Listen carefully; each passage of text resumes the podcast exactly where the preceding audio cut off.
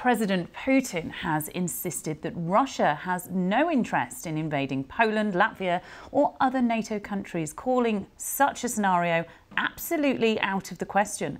The comments came during a lengthy interview that was conducted in the Kremlin with former Fox News host Tucker Carlson. Now, the interview was broadcast on the Tucker Carlson network. Mr. Putin accused NATO member states of trying to intimidate people with what he called an imaginary Russian threat. He said, however, that the Atlantic Alliance must accept Moscow's territorial gains in Ukraine, which he invaded back in 2022. He again claimed it was an artificial country. He also said that the Russian defeat in Ukraine was impossible on Evan Gershkovich, the Wall Street Journal reporter detained in Russia. Mr. Putin said an agreement could be reached for his freeing. Well, here's the moment Vladimir Putin was asked by Tucker Carlson whether he'd invade a NATO country such as Poland. Can you imagine a scenario where you sent Russian troops to Poland?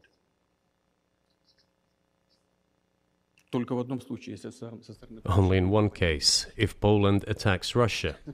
Why? Because we have no interest in Poland, Latvia, or anywhere else. Why would we do that? We simply don't have any interest. Well, let's take a look at this a little bit more now and cross live now to BBC Monitoring's Russia editor, Vitaly Shevchenko. Uh, Vitaly, I know you've taken a listen to that whole interview. We just heard a little bit there, but a lot of topics covered. Just talk us through what uh, President Putin had to say. Well, there, there, there are no earth shattering revelations in his uh, two hour interview with Tucker Carlson. Um, his remarks on the possibility or impossibility of Russia invading uh, NATO countries. Obviously, they come from uh, somebody who had said in the past that he wasn't interesting, interested in invading um, Ukraine. Uh, perhaps one, one of the most significant statements was about uh, the possible release of Evan Gershkovich, the US uh, reporter jailed in Russia or detained in Russia on charges of, of spying. The Russian president hinted that he uh, could be exchanged for a Russian state security assassin currently uh, in jail in Germany. Uh, now, uh, President Putin repeated um, his well worn justifications of uh, the invasion of Ukraine. He said that almost half of Ukraine belonged to Russia. Ukraine was invented by the Soviet Union. He spoke for about half an hour um, about ancient history, how Russia was uh, established in the ninth century.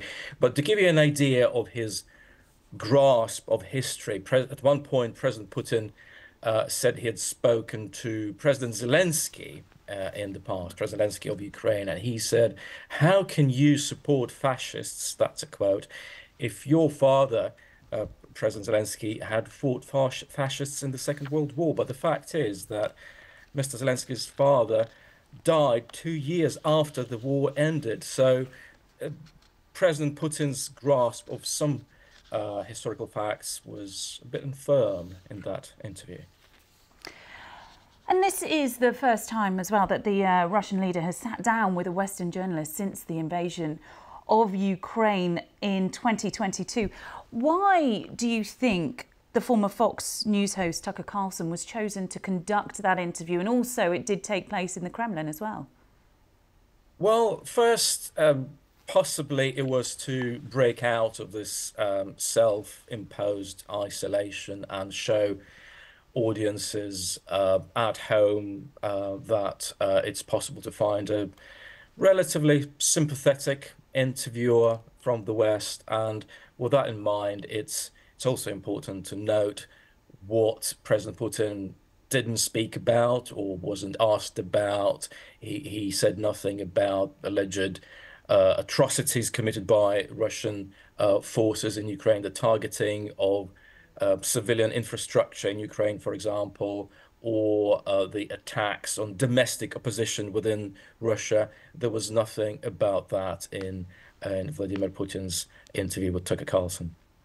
And also, the Russian state media, they spent several days covering uh, Tucker Carlson's visit. What were they saying? What was the, the reaction in Russia?